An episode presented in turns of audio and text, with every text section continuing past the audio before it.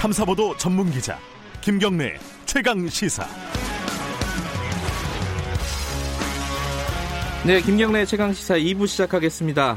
어, 아까 예고해 드린 대로 오늘은 새해 맞아서 더불어민주당 쪽 어, 얘기를 해보겠습니다. 어, 지난해 국회 뭐 동물 국회니 식물 국회니 말들도 많았고 마지막까지 패스트트랙 관련된 갈등들이 있었습니다. 지금도 여전한 상황이고요.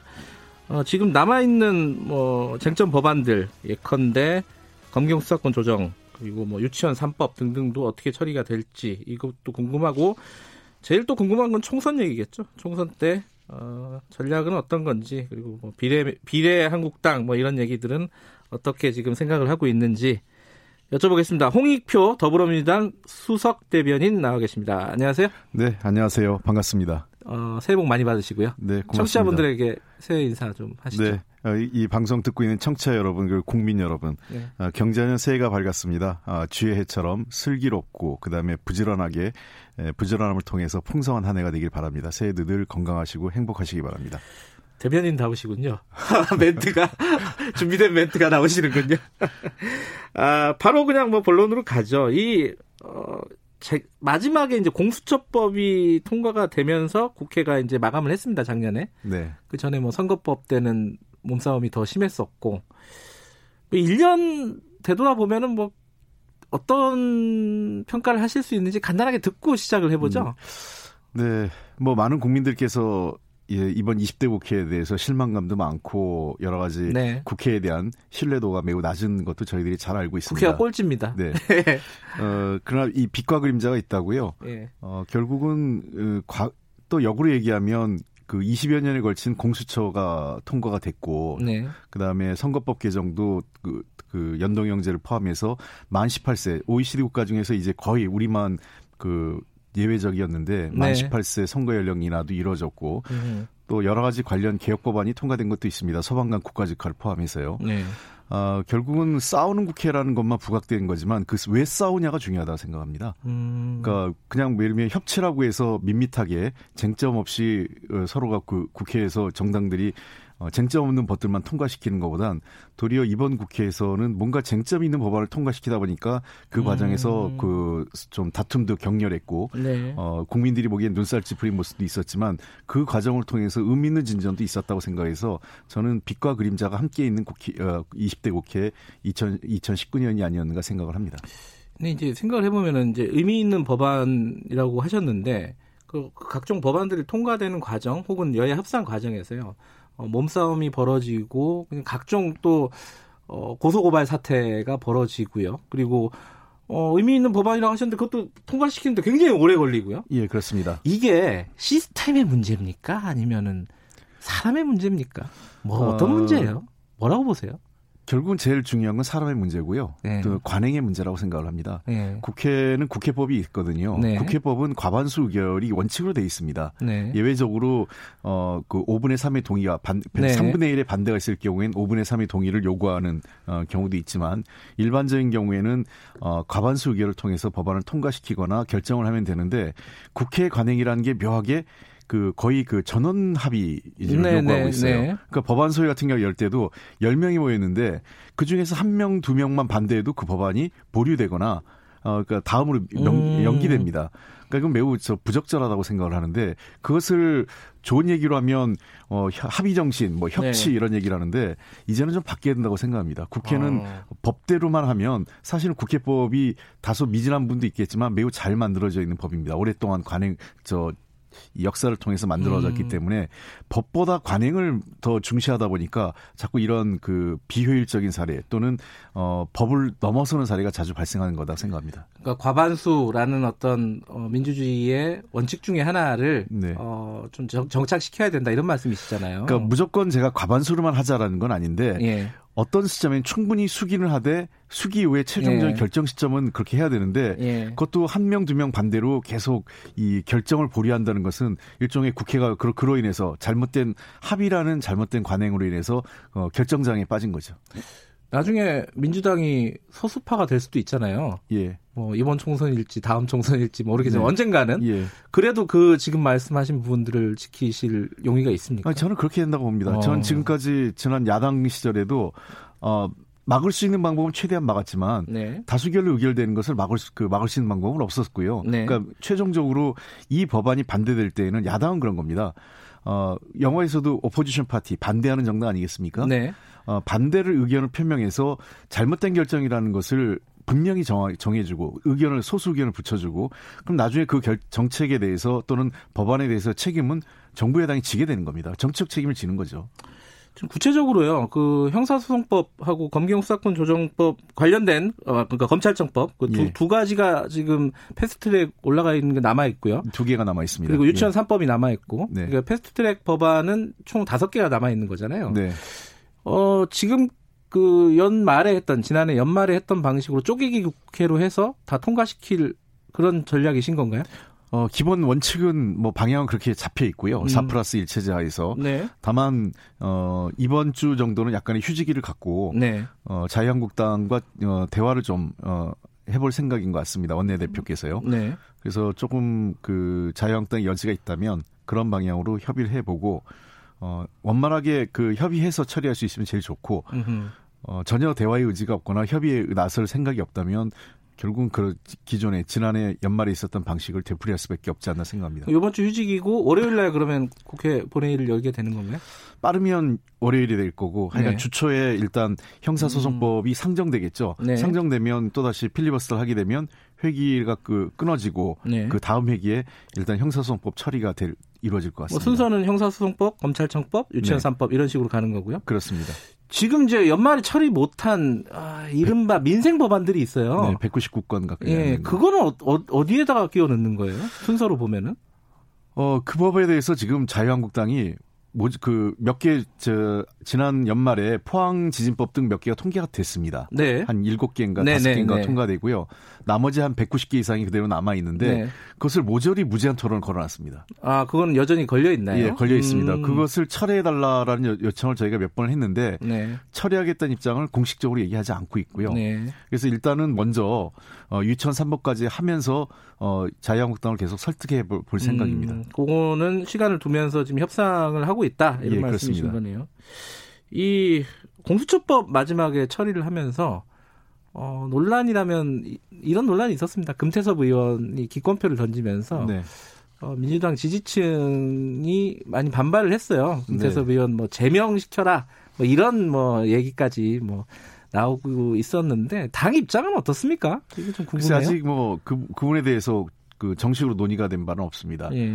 어, 그날 밤에 있었고 예. 밤에 그대로 저 그 우리가 해산이 됐기 때문에 네. 어, 논의가 있을 기회는 없었고 다만 어쨌든 당론으로 정했고 네. 일부 의원들 같은 경우 는 반대 반 다소 이견이 있지만 당론 이기 때문에 따른다라는 네. 생각을 했고 그래서 당론을 따르지 않은 것에 대해서는 저희들이 조금 유감스럽게 생각하고요.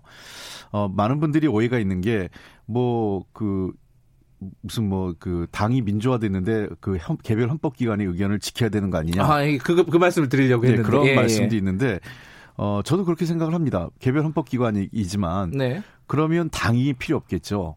음. 그냥 무소속으로 다들 그 국회 의정 활동을 하면 되겠지만 네. 어그 우리 저희가 그 일 의정 활동 한 4년 정도 할때 네. 당론으로 결정되는 그 투표 방식은 많아야 한 두세 건 정도밖에 불과합니다. 네. 그러니까 그런 경우에는 어 여러 가지 전국 상황을 고려해서 또 당의 그 개혁 방향과 관련돼서 이것은 반드시 필요하다고 생각해서 음. 의원총회를 거쳐서 이건 당론으로 하자라고 확, 확정짓는 거거든요.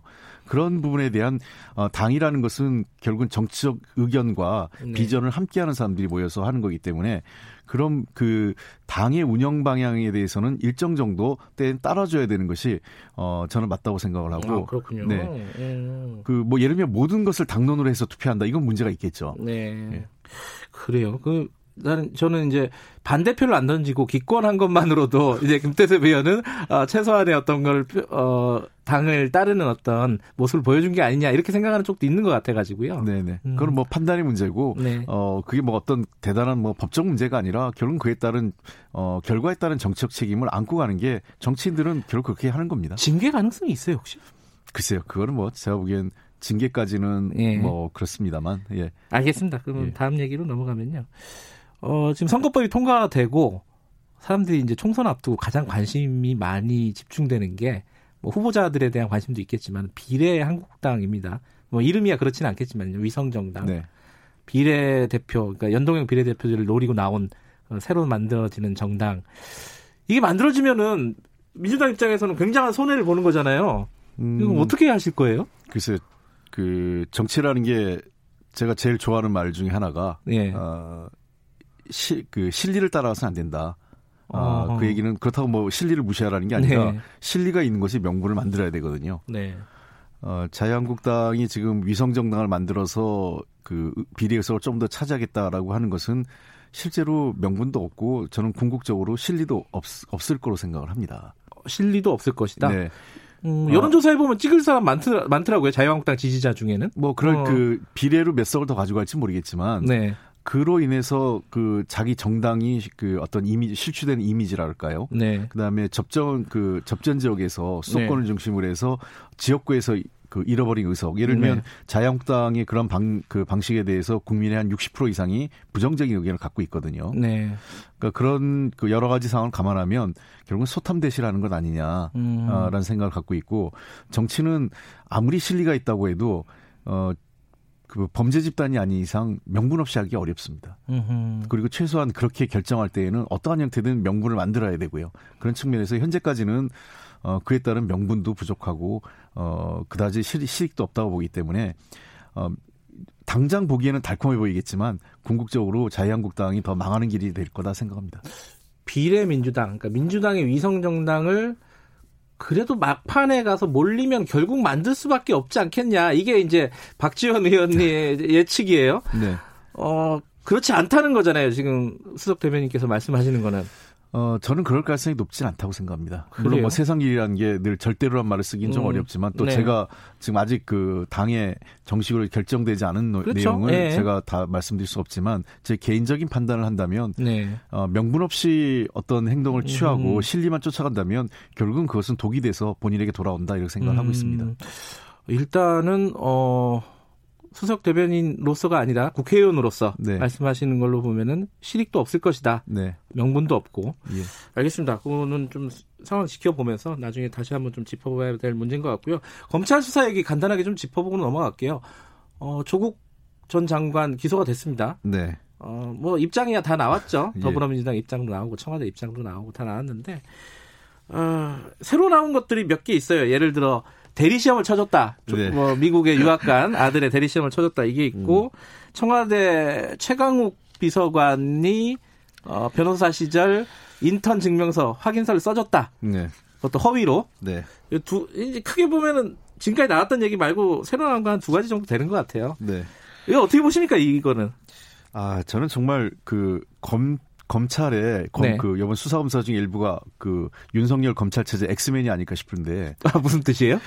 이 조지 워싱턴대 성적 사정 업무 방해죄를 기술했잖아요. 네네네. 이게 얼마나 그 전체적으로 조국 장관 기소 내용을 희화시킬지를 전혀 고려하지 못한 것 같아요.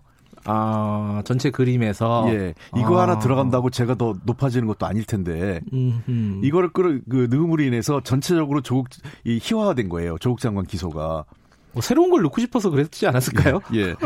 그 예를 들면 뭐 그 최광 최광욱 비서관에 대해서는 수사해 봐서 사실관계 아직 근데 최광욱 비서관에 대해서는 제대로 된 조사도 없었는데 그런 일방적인 발표를 한 거고요. 본인이 뭐 예. 이제 출석은 거부했다고 네, 하고 예. 서면으로는 어 확인했다 그러니까, 이렇게 예. 얘기를 했어요. 이 부분은 좀 따져봐야 될 문제가 있다고 생각을 하고요. 예. 근데 조지 워싱턴의 문제는 어, 대한민국 그 우리 어머니들, 부모님들의 절반 이상을 잘못하면 범죄 혐의로 모를 수 있습니다.